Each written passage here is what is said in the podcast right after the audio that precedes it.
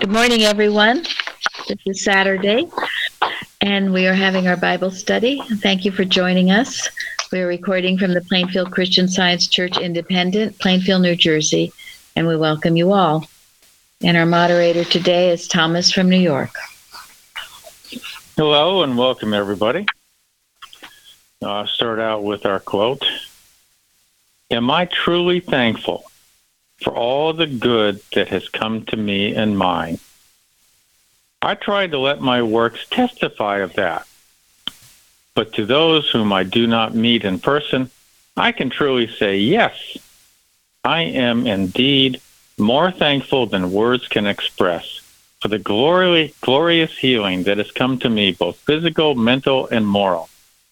And I also convey herein my song of gratitude to the dear leader who has, through her fidelity to truth, enabled me to touch at least the hem of Christ's garment. From BSJ, Sioux City, Iowa, and Fruitage in Science and Health, page 602.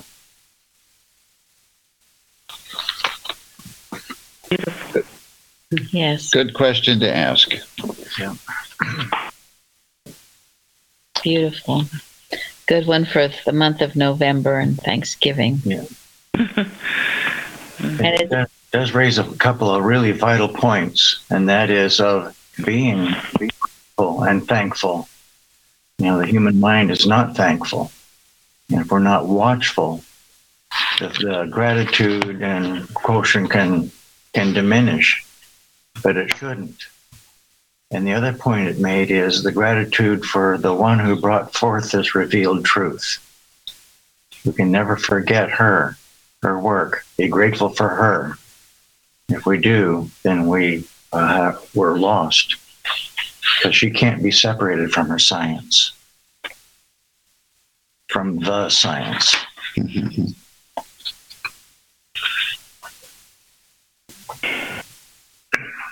And and gratitude is such an act of humility, which is starting point for anybody to stay in touch with God. So it's just it's a it's a great uh, act that we all need to make regularly. And it's a wonderful thing to stay grateful.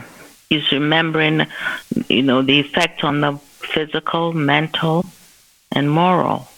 Remembering all that is very um, important and effective, I think. Yeah, because it changes your whole being, doesn't it? The difference between gratitude and ingratitude. What does Mrs. Eddy say about ingratitude? sum total of all evil. Yeah, And she when doesn't he have anything good to say about it. and when she sees a student grateful, she knows she's safe. The student is yes. I like the song of gratitude too. It gives it a joyous feeling. well, and it instantly connects you to the Father, God, when you're grateful. You, if you're feeling out of sorts or that you can't find God, well, it, it usually points to not being grateful. You're somewhere you're lacking gratitude to God, and you've had you've got to keep those. I think it's Carpenter talks about keeping those fires burning, and you know our our um the the testimony meeting. You know we didn't wasn't overfilled with gratitude like it usually is. Um, make sure the forum I understand was not as many. Up to five now. Oh, it's up to five. Yeah, Okay, well not that's a just little. today. yeah. Well, just keep your gratitude. Keep the flames burning. That's what we've learned here in this church, and it's not just a matter of, you know, you do it for a week or so. We do it week after week, month after month, year after decade after decade. Okay, it's not this one little thing we do occasionally. And and honestly, it was our training, and you all should be trained the same way because if you don't, it shows you're drifting. You might not think you are, but you are. You're drifting. Your gratitude is waning, and you're drifting, and that's not good. Just like I've told you that cartoon on our bulletin board, man on a raft, lying back in the sun with his head on the pillow, and he's headed toward a waterfall that was going to, Very steep one. the very steep waterfall, yes, only he was facing the other direction, so he couldn't see what was coming. So stay active in your love for God.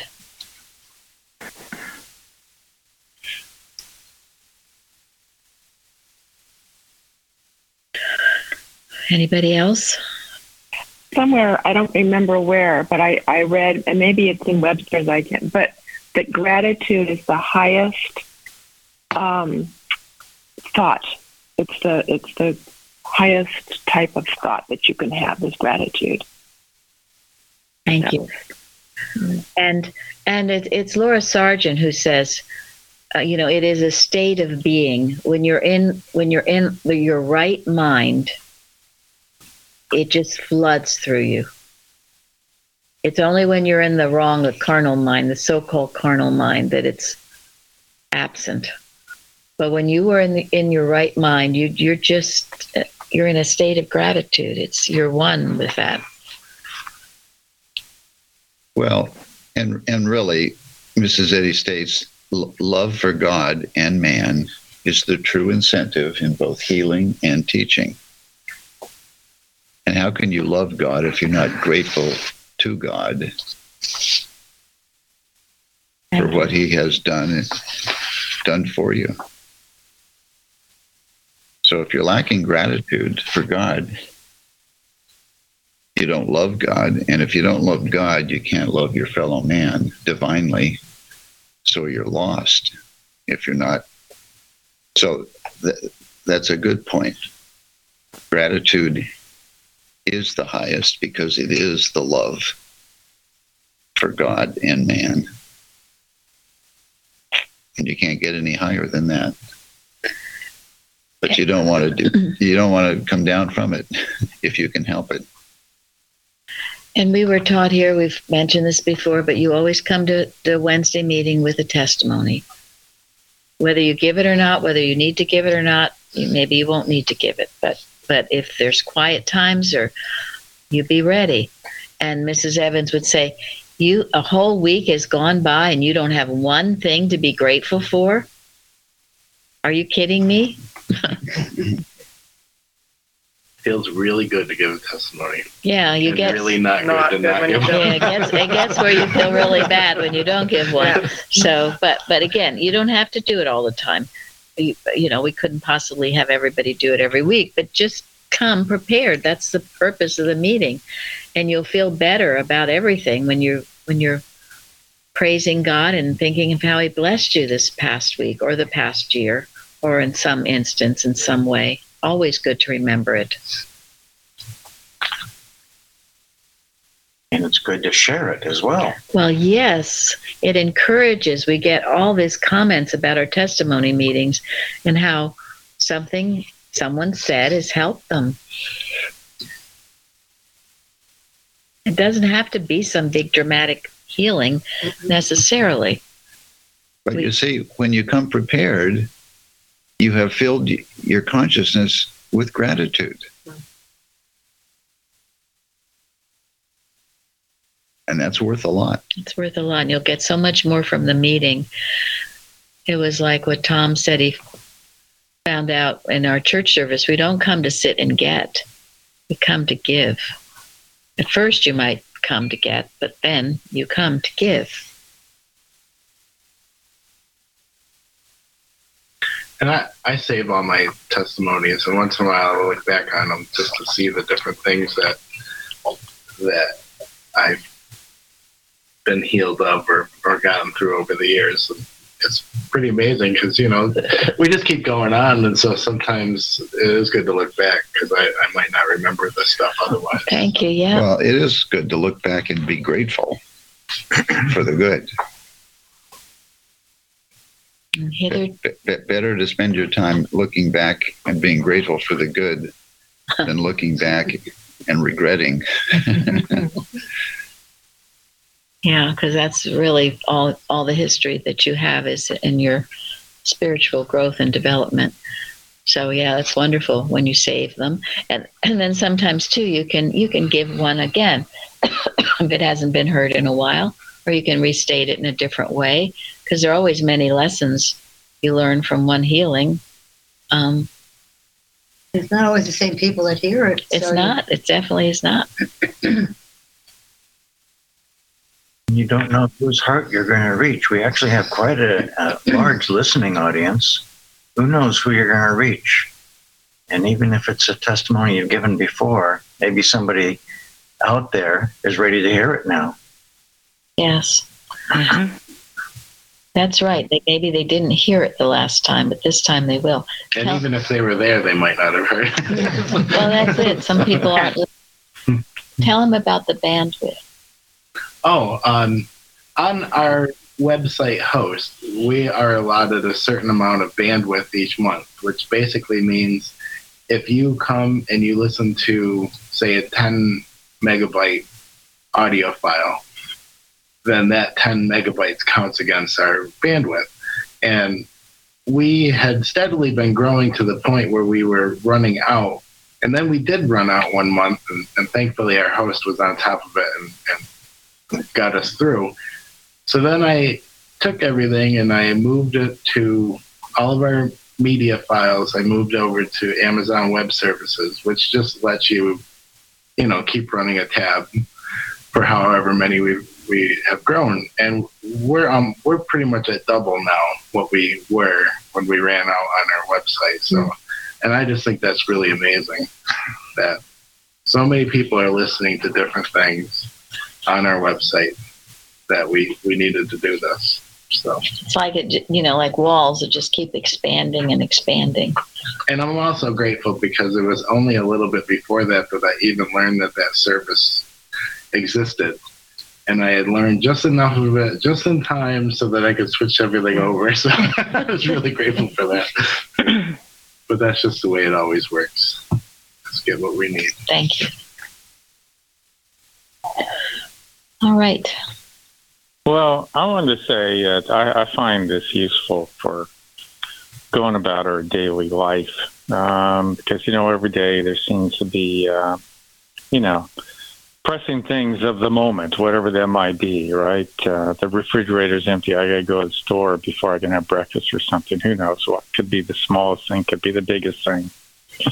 And uh, in reading this, it kind of helps us change our outlook um, because we always have these sort of pressing things of the moment, you might say. Um, and uh, we think about uh, being grateful for what we have. So it changes our outlook as we go about working on these sort of pressing things of the moment. And in a way, this is our outlook is uh, very much like what uh, Mary was talking about church, right? I mean, uh, what I learned from uh, Christian Science growing up is uh, like we try and become more spiritual.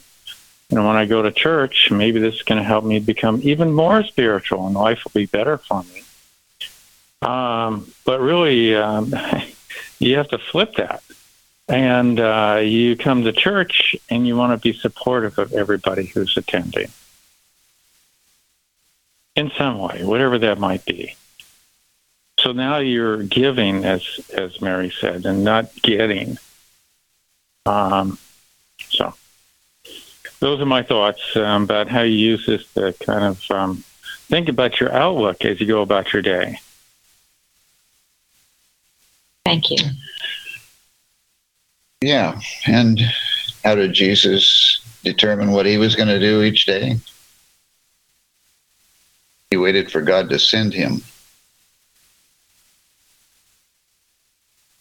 He was always led by the Spirit to do such and such. Yeah. And that's our example, isn't it? That's how Mrs. Eddy did what she did.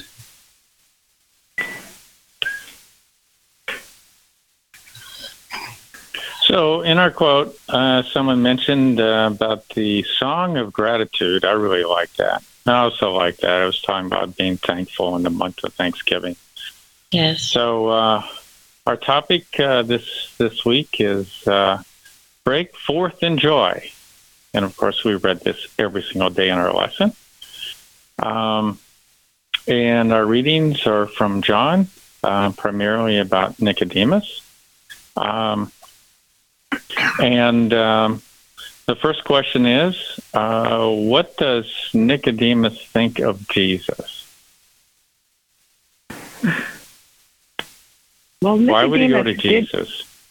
he had a um, being the a rabbi of the Sanhedrin, he did have um, a job to do, so to speak, to make sure that any people that were preaching or you know publicly being public, he had to make sure that they weren't a threat to um, the leaders. So that was sort of his role. One of the roles that he had was to just to make sure that there wasn't anybody wasn't preaching and trying to lead the people astray. But he, if he was doing his role, so to speak, he wouldn't have had to go in the night to do it. But because he went in the night to see Jesus, that's not that was not his motive for going to see him, because it says in in um, uh, let's it's on, that he knew he was a teacher come from God. So he was really going for himself to to ask um, more of his. He was more interested in his own salvation, in his own soul, to um, because he he felt that Jesus he was a he he could see God working in him, and so he wanted he wanted to ask Jesus about his own personal salvation, and he wasn't afraid to be seen as ignorant about Jesus's con- uh, words to him about seek ye first the kingdom of God. Or no, he said, um, except a man be born again, he cannot see the kingdom of God. And Nicodemus wasn't afraid to say, well, does that mean we go back into the mother's womb? So it, clearly he wasn't afraid to show his ignorance because he knew that he needed to learn something from this man. And um, so I don't know, I never really quite thought quite that way before. Thank you. Yeah. May I add on to that too? That I felt that he loved, Nicodemus loved Jesus because of what was just said. Also, he defended Jesus at the Feast of the Tabernacle in front of the Pharisees. He defended Jesus in front of Pilate openly. And then he helped bury Jesus with uh, Joseph of Arimathea. That is an act of love, those things. Thank you. Yeah, he recognized that Jesus was a legitimate prophet, at least.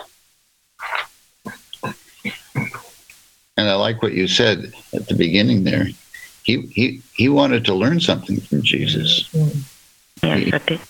Yeah, he wanted to further his own understanding of what was going on here. Because he was under incredible pressure, wasn't he? From his peers. He admired the power that Jesus had shown. He saw him with the miracles, you know, the lep- the lame man, Mhm. um, and he's like, "Oh my goodness, what is this? This there's some power here." He wanted to find out more. I feel about what this man was about. He can save the world.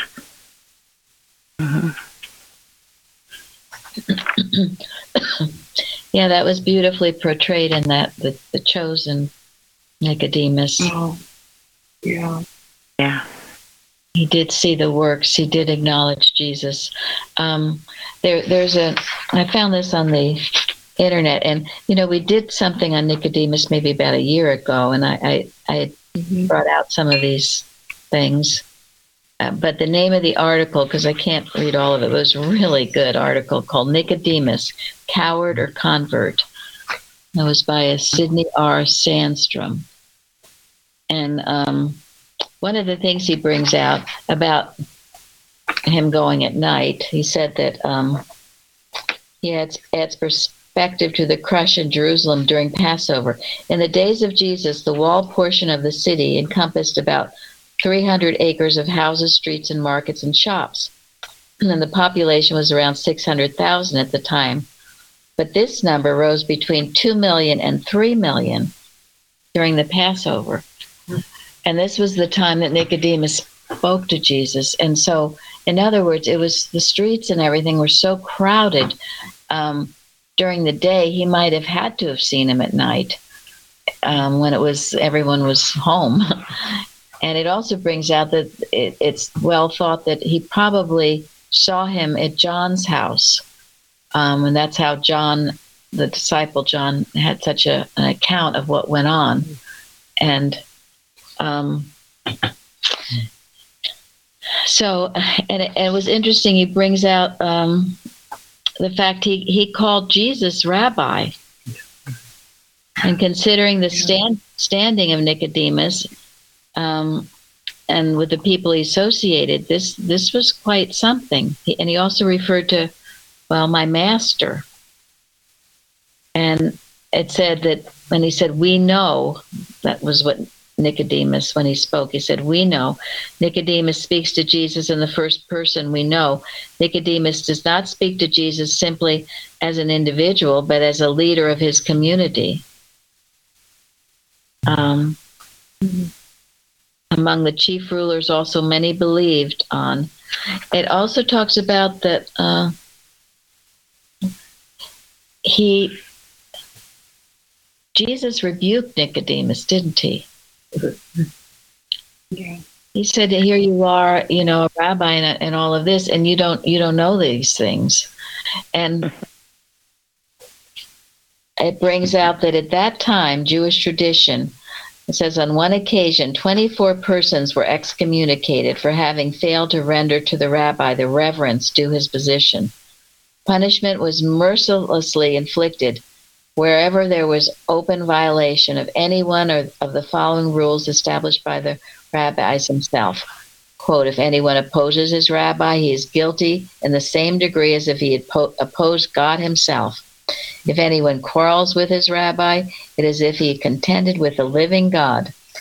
If anyone thinks evil of his rabbi, it is as if he thought evil of the eternal.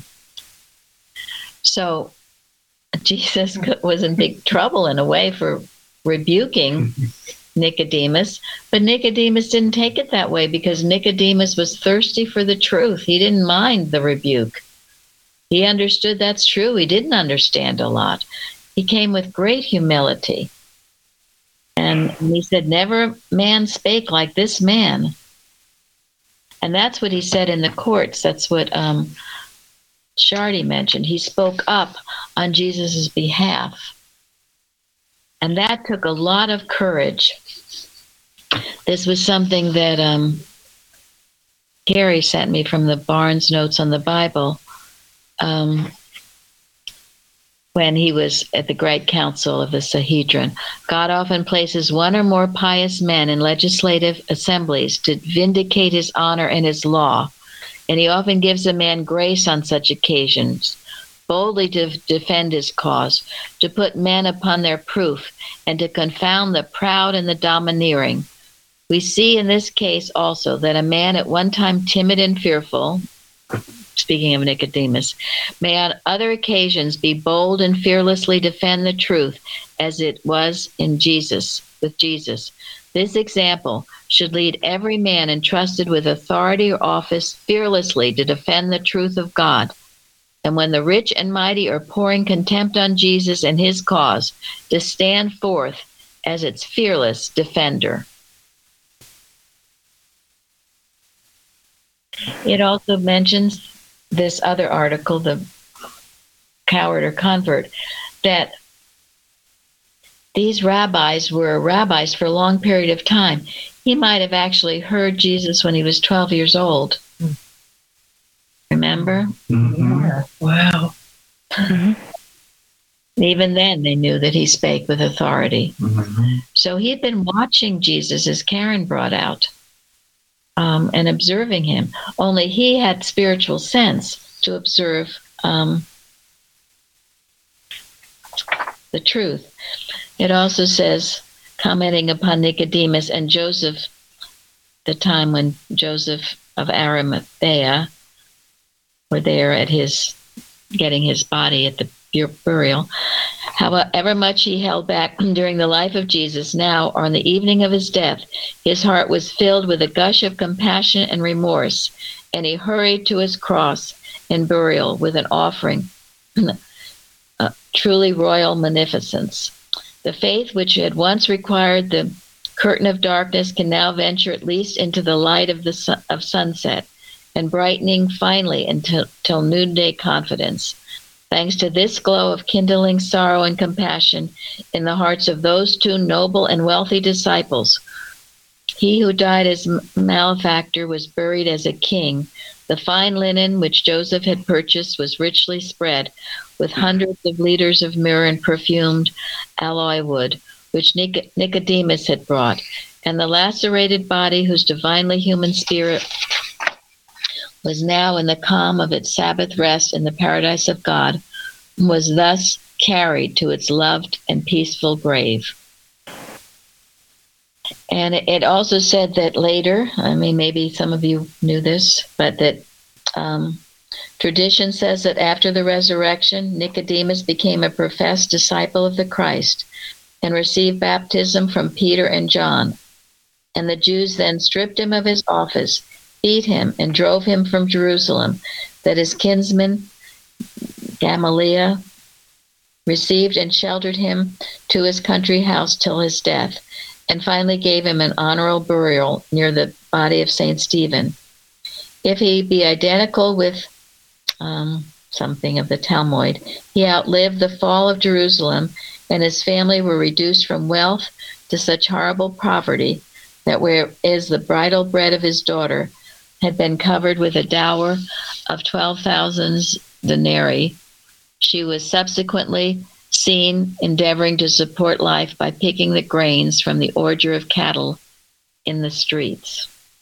I don't read all those words quite well, but anyway, mm. the point being, he was quite the man, Nicodemus and maybe he did did start out a little meekly but uh, as i said it might have been for a good reason that he couldn't have come during the day. It wasn't just that he was hiding by night as as as actually we were taught here. And that he became a disciple lost everything. Material. Material. And gained everything spiritual. Yes well, it was in his heart, wasn't it? Yeah. Yeah, he knew what was important. You know, uh, I'm so glad you said that um, about the uh, coming by night because um, I feel sometimes in the past that uh, there's been almost obsession about that. You talk about Nicodemus, and you say, "Oh, he came by night," right?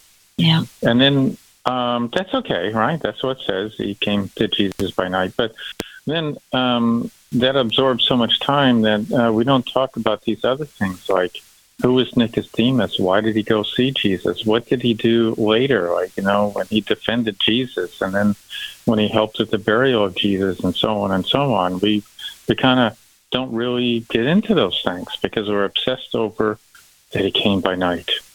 Anyway, that's sort of my editorial on that. But. That's very true. I mean, that's how we were taught here about him. Oh, he came by night, and you know he was a Pharisee or part of the Sanhedrin, and you know what a coward and all that. And that's as far as we ever went. So that's absolutely true. And that was in you know with Mrs. Evans in our in our classes. That's what I knew of him until now when we have these Bible classes and we dig so much deeper into it. So I thank you.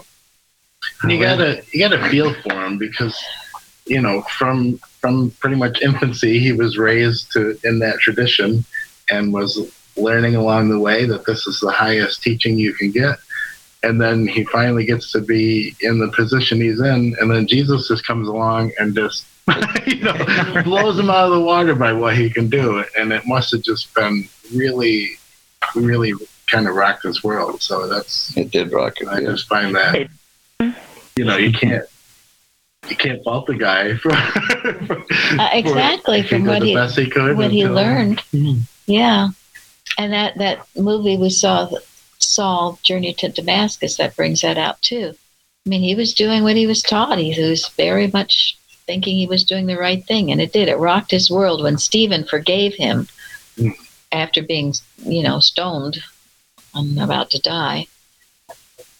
Carol, I was going to say there was a scene in The Chosen where Nicodemus says to his wife, "What if this is wrong? What if we, Yeah. what, what everything we've learned isn't right?" He was open to it. He he was, he saw there was something He he was. wanted to know. he was. That's great. Yeah. and that and that scene where Jesus is looking for him to see because Jesus invites him to follow him and he's looking mm-hmm. for Nicodemus and Nicodemus is like hiding behind a corner and the the, the actor who did that the, the, the tears you know that he couldn't he didn't feel he could follow him. It's hard not to get teary now. Oh, thinking my about it. gosh. Every time. no the most so amazing scenes yeah. He, he couldn't he so torn and and jesus could see why he's torn. Like he has all these things. He has the position he has the wife he has all this.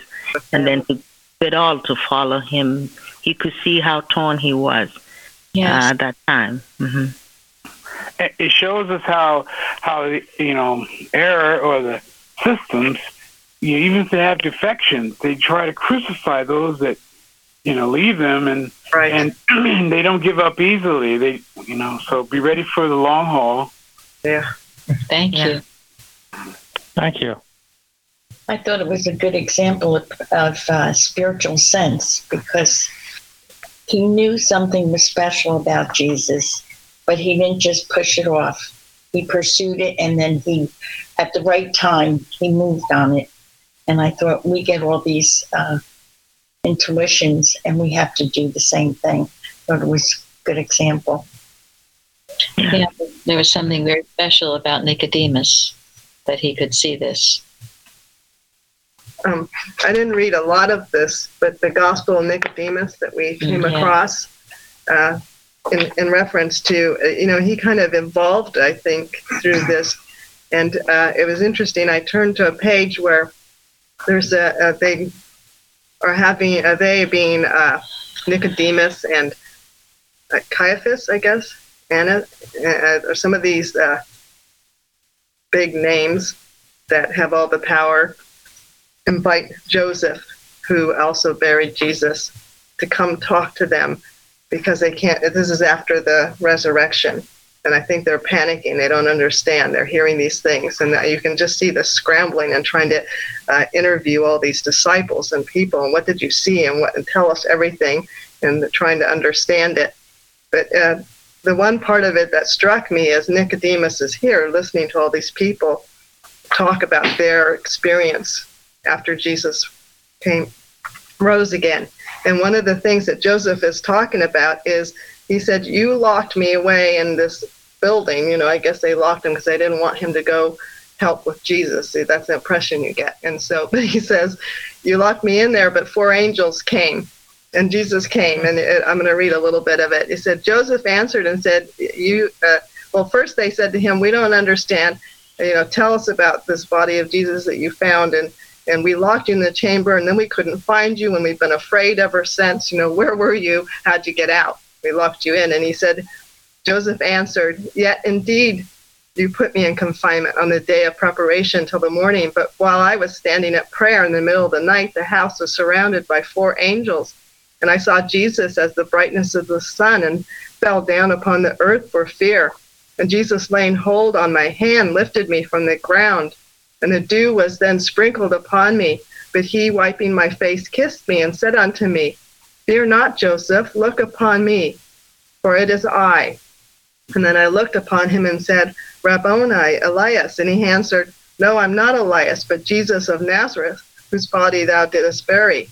And I said to him, Show me the tomb in which I laid thee. And so then Jesus takes him by the hand and takes him to the tomb, and he sees that all there is is the cloth. And he realizes that Jesus has has risen.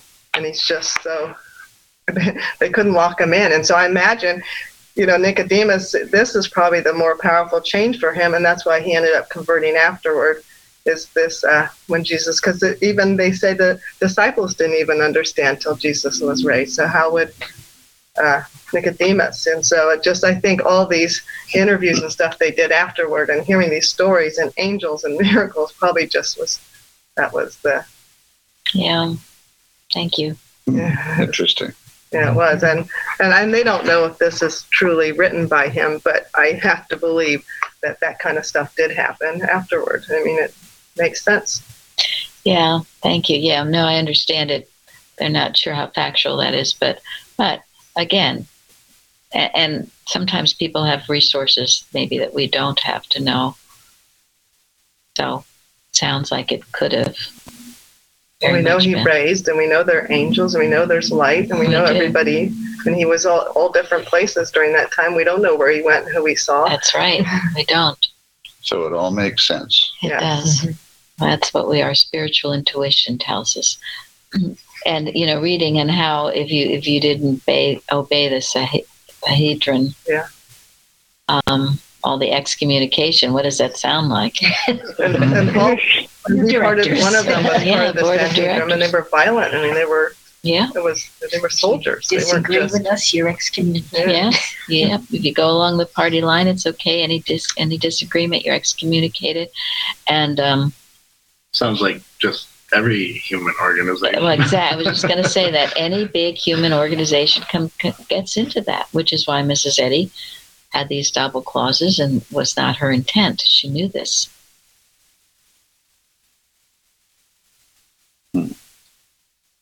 So, uh, on this question, what does Nicodemus think of Jesus? Um, I, I did have an implied question in this, so I'm not trying to make this a trick question. But if we look to the quote that we went through where BSJ uh, said that she has a, or he has a song of gratitude to our dear leader. So, in a sense, you know, um, I think we all took this as a given, but, um, you know, we have a song of gratitude to our dear leader, right? So, um, what do I think of our dear leader, right? So then in question one, what does Nicodemus think of Jesus? Well, what do I think of Jesus? And so just just something to think about. So we've got, you know, what do we think of our dear leader? What do we think of uh, Jesus? Um, all here in the month of gratitude and how that should help us break forth in joy. That's beautiful. Thank you, Tom. Obedience Yes. they gave. Okay, so we can go. Yeah. Anything else? No, just good to ask ourselves that question. Thank you. Well, I think we're kind of, kind of taught that in Christian Science, right? Right? When we read things, um, then think about how what does it mean for me? Yes. Yeah. Absolutely. So, so we can learn this from Nicodemus, and we can learn this from BSJ. Um, question two: How does one enter the kingdom of God? This is kind of the substance of what was in the lesson this week. That'd be interesting to talk about that.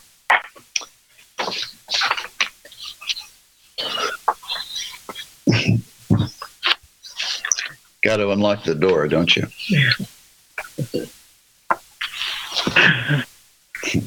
the um, uh, what I I've been reading uh, a book um, by Newell, and um, he's he makes it. There's a chapter in there that says "Key to the Kingdom," and he makes it so clear that that the the only way to the kingdom of heaven or kingdom of God is to be the mind that is God, to not to uh, to know that when we are declaring the truth, it, if it's got to be mind declaring, the only I declaring its own truth.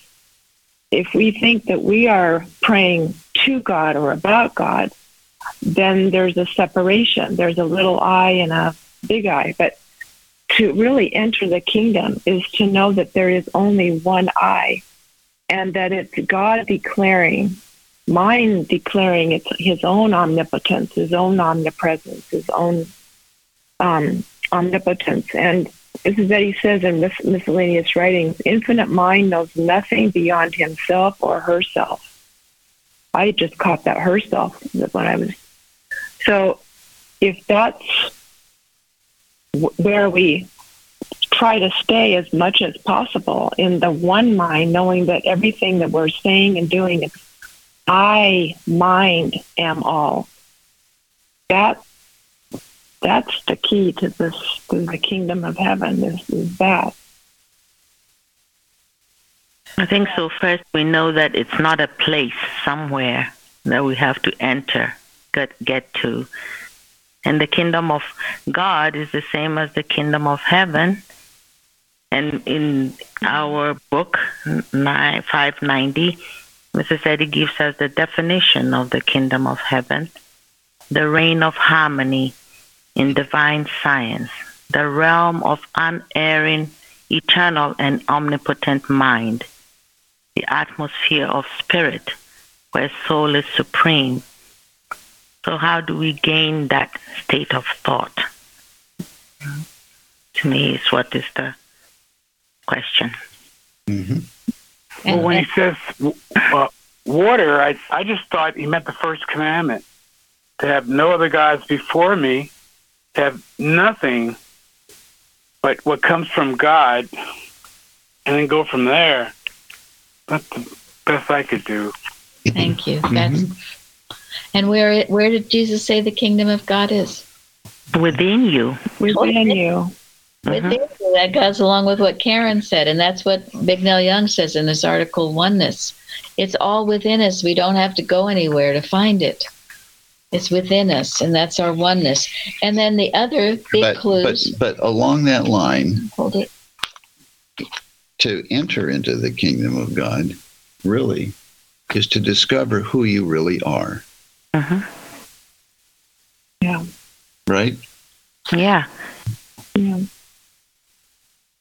We're talking about discovering who you really are as God's image and likeness, giving up all material beliefs, recognizing yourself, your spiritual selfhood, as with no separation between you and your maker.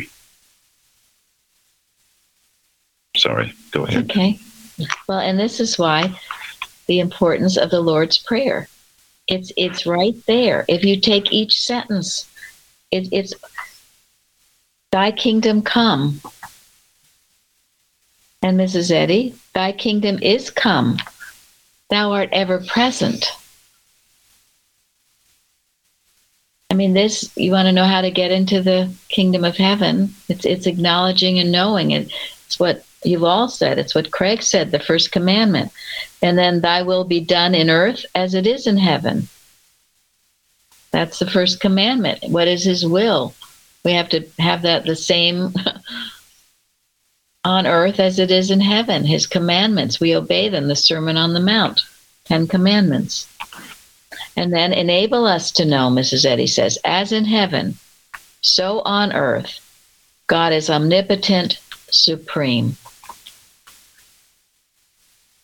Here we are, as in heaven, so on earth. Enable us to know. We ask God to enable us to know this truth because maybe it's hard for us to understand it. Enable us to know as in heaven, so on earth. And what is that? That God is omnipotent, supreme. First commandment, Craig.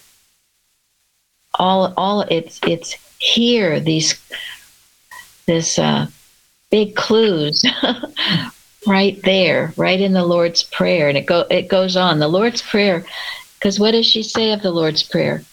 Um, only as we heal anything. Answers every problem. Yes. Yeah. Yes, and it is there. We don't have to go so many other places to find this these truths. Just take them, as I said, early in the morning, and you know when I first wake up, and then before I, I'm asleep at night. I just think about the Lord's prayer. It's powerful, and the scientific statement of being. The answers are there. Simple, simple little, simple. And you've That's also why Jesus says that seek ye first the kingdom of heaven, and all these things shall be added unto you. yes, You'll see that everything, everything that could you could possibly need or want or could possi is all within. yes. Hmm. And Mrs. Eddy, in her book, has given us the key to the scripture. There was someone who used to write quite often on our YouTube. She was so excited about that. that mm-hmm. she got the key to the scripture. It was such a dear thought. You know, oh my gosh, I have the key to the scripture. And I thought, wow, that was so wonderful that she was so enthusiastic and excited about. I never thought of it. It is exciting. We have the key to the scripture, for heaven's sakes. How great is that in our book? The key, as Gary started out, the key, you need the key the door. and unlocks the door to enter, and it's all here. And it's all not too complicated. Keep it simple. So I just wanted to say this uh, for this week how impressed I was with the responsive reading. I mean, I just really enjoyed reading it, and thank you for whoever wrote the lesson this week. Um, but I just a few words from it that really stood out to me. I mean, it starts out awake, awake, shake thyself from the dust, and and one place said that was kind of like. Uh, shaking yourself from mourning. Well, um, that's kind of what we're talking about, being grateful, right? Not mourning. And then uh, at the end, it says here, I will behold thy face in righteousness. So, how is it that we're looking at our dear leader? How do we look at Jesus? How do we look at God? You know, I behold thy face in righteousness. And I should be satisfied when I wake with thy likeness. This is an amazing responsive reading. That's great. Thank you. One thing I'm very grateful for Christian Science is refuting that old theology thought that we need to die to, to get to heaven. So I'm very grateful for that. That's right. Yes. And the other, I guess, that goes with this whole story of Nicodemus is, you know, that um, you, you must be born again. And that goes with the, in Mrs. Eddy miscellaneous writings, the new birth. And you all should. Yeah, so if I may say this again, but you know, if I'm going to be born again, I mean, that's the shake thyself from the dust. Thank you. Yeah. Get rid of it. Great. Thank you. Get rid of the old man. Thank you. Well, I, I think of entering the, heav- the kingdom of heaven is getting rid of any uh, negative traits that you have, like like impatience or greed, whatever. Yeah, and you get rid of them by replacing them with the truth, don't you? Yeah, yeah. Yeah, putting off the old man for the new. And that's not always an easy process. And that's why the new birth, what does it say? It's not, goes on continually, right? Yep, it does. You want to say something, please. Yes, I wanted to say something about this. You know, Jesus answered by being born again. How does that work? And I couldn't help but think of this statement from Science and Health. The effect of this science is to stir the human mind to a change of base on which it may yield to the harmony of the divine mind. Thank you. So That's the new birth. Yeah. that's the new birth. So the stirring is going on, and it's not something to be afraid of or to avoid, but rather to be welcomed in, because this change of faith is opens the door to the yielding to the kingdom of heaven. Thank you. Yeah, whether comfortable or not. right, right. Well, and and often, usually not. Yeah. but sometimes it is. And that's when it's harder. So, so when you feel the discomfort of your new birthing, don't shoot the messenger, but recognize that this is something good happening going on. But you feel better afterwards. You do. Sure. Absolutely, You you can't help it because you're opening the door to everything good, everything, nothing, nothing missing. It's like any chastening, isn't it? I mean, after that, you feel better, but it's Yeah. kind of rough. you go through it. Yeah. That's what we talked about last week, that chastening. Whom the Father loveth, he chasteneth. So, yeah, the new birth. I know that's one of Florence's favorites, right? Study that. Mhm. Yeah. And it is, as, as Tom was saying, the shaking, the awakening, putting off the old for the new. And it doesn't always come easy. Change of base, yes, very important. For your, your material life, you've got to give it up. That your your life is dependent on your body, your physical body. Your it's not. It's dependent on God everything's dependent. Your vision's dependent on God. Your energy, your strength, your joy, your health, your everything is dependent on God, not on this so-called human body, which even Einstein knew to be a misconception.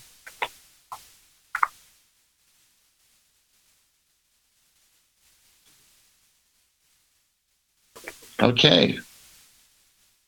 All right, good. Thank you. Uh, so, uh, our third question is What does this mean? The wind bloweth where it listeth. Uh, so, this is from John chapter 3, verse 8. And then I also included the definition of wind from Science and Health.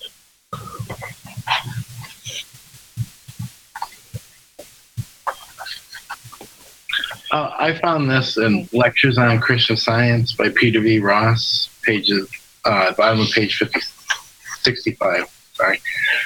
Quote When we close our eyes and, so far as possible, silence the voice of the material senses, we see how immeasurable and boundless man is.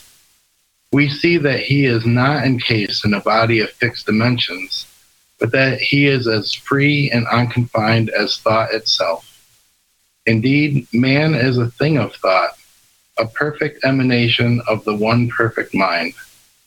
His absolute freedom and safety are graphically suggested in Jesus' statement to Nicodemus The wind bloweth where it listeth, and heareth the sound thereof, but canst not tell whence it cometh, and whither it goeth. So is everyone that is born of the Spirit. And Thank I really you. like Good. Yeah. Mm. Yeah. Well, he's making an analogy between the wind and spirit, isn't it? Mm-hmm. You can't see either one of them. But just like the wind has its own propensity to move, and we don't know what that we don't we can't see that power. Spirit moves and has power that we can't see with our eyes or touch with our hands. You can't see it, but you can sure feel it, can't you? Yeah, and we be, we become aware of the effects of it. Yeah. And in, Guilt. Oh, Well- in the case, well, in guilt. Go I didn't mean to interrupt you, Gary. I'm so sorry. well, in the I was going Um, to finish in the case of spirit. Mrs. Eddy discovered the science that claims that spirit is all, isn't it? Because it is God. I'm on mute. Okay. Go ahead. That's all. I'm I'm done. Well, in Gill's exposition on the entire one, um, it had a beautiful, I like what he said, this grace of the Spirit in regeneration, like the wind, is powerful and irresistible.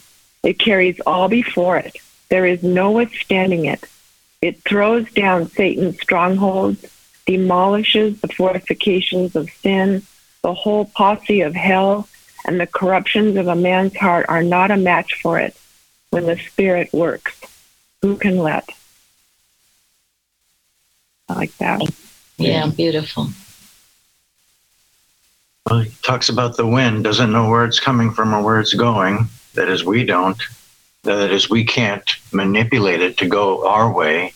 So it is with God's will. God's will will be done.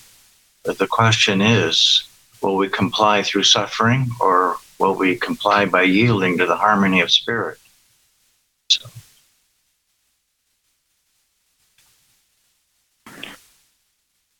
You know, when I when I uh, uh, was thinking about this question, uh, I was really just kind of intrigued by this verse. Um, I don't know if I'd include it or not, but uh, what uh, made me think about including it was when I looked it up, uh, the definition of list in uh, Webster's dictionary, and I go, "Wow, this is really fascinating to me." So we're looking at what Mary Baker Eddy wrote, and you know, for wind, I mean, she talks about that as uh, the omnipotence of God. So the omnipotence of God bloweth where listeth. And what does Noah Webster say about listeth? Um, it says here, you know, properly to lean or incline to be propense, hence to desire or choose. So God's omnipotence goes, or movements of God go where God chooses.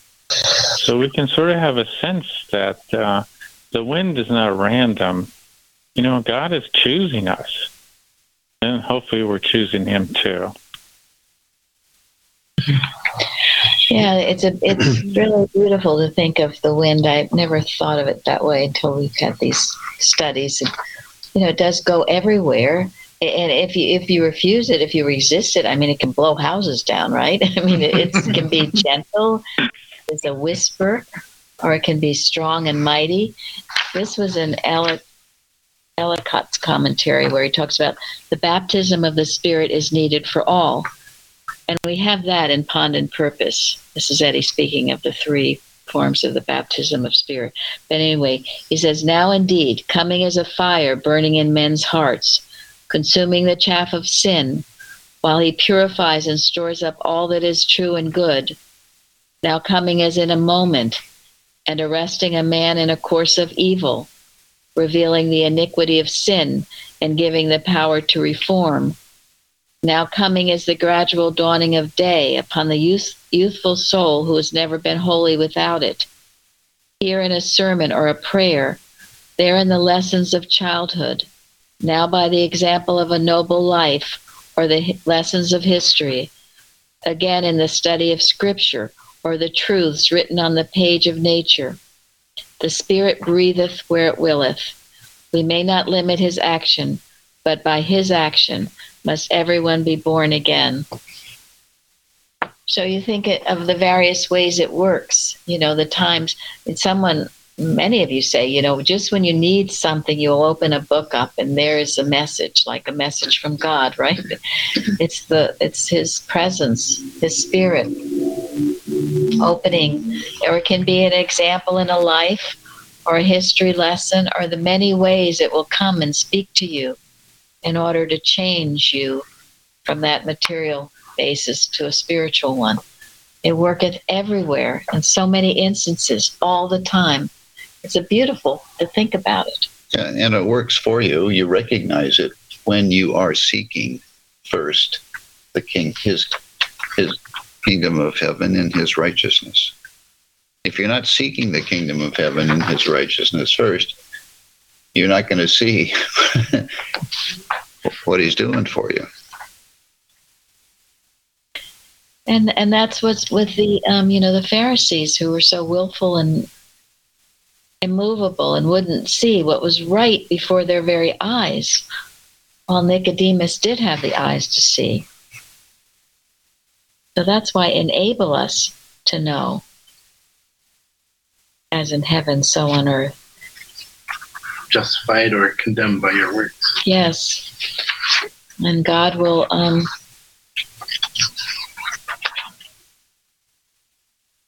bind the stubborn will, wound the calloused breast, make self righteousness be still, break earth's stupid rest.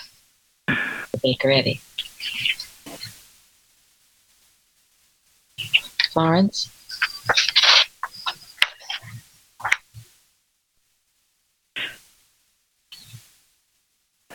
I was.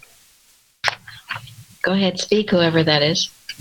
I was just thinking about this waking up And in the golden text, awake thou that sleepest, arise from the dead, Christ shall give thee light. And that's what Nicodemus saw that there was something there more than what he'd been taught. And it was this glimmer that he saw. And when you wake up and you realize that this matter is, is, is illusion and God is the real, it's like waking up, you know, you're waking up to the truth It's like finding out that two plus two is four, and all of a sudden all your equations are working. And Yeah, it's like, wow, eureka. it's like, why didn't I see this before? Yeah, why was I so brainwashed? that's. That's a good example because otherwise nothing is ever working out because you are dealing with two plus two equals five. It's just not working. And Why is it not working? It's so frustrating. Then you get the right sense of it and it all starts working. hmm Bruce? I'm, I'm good. Well, I just want to say along those lines. Uh, on Sunday after the service, my desk is near the door where uh, Sharon and Bruce do the count, and they're always so happy when their count aligns. yes, it is like the mathematician and the numbers all work. That is a happy moment. You know, we get it right and we agree on it. Yeah.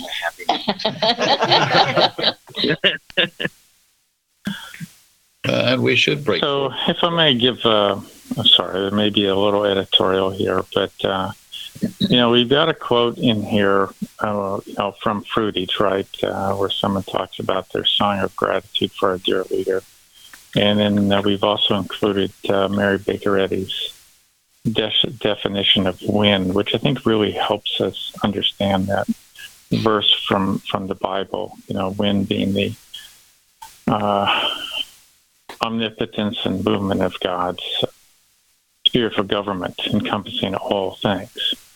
So, um, for this, I'm sorry, it's sort of my editorial, but for those of you who are, uh, you know, just learning Christian science, and sometimes Christian science comes across as like all these strictures from the Boston organization, you know, just shake that off and look to what we've got here in the lesson. We've got something here from Fruitage. We've got something here from the glossary. Um, but we go back to our textbook, Science and Health. You know, that's one of our pastors. Uh, anyway, so sorry for that, but thank you. No, thank you. Sure. Thank you very much. Sure. And that's what Nicodemus was eventually willing to do, right? He Yeah. shook off all of the wrong restrictions, limitations, and bad attitude of the Sanhedrin and the Pharisees that he was part of. And he found the kingdom of heaven. Let the Spirit work in his new birth. Yeah, exactly. Well, and before we f- finish, we want to remind everybody to set your clocks back Yeah. one hour t- tonight uh, so that you don't show up at the roundtable one hour early tomorrow.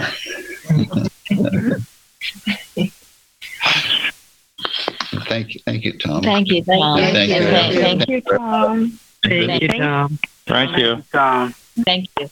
Thank you.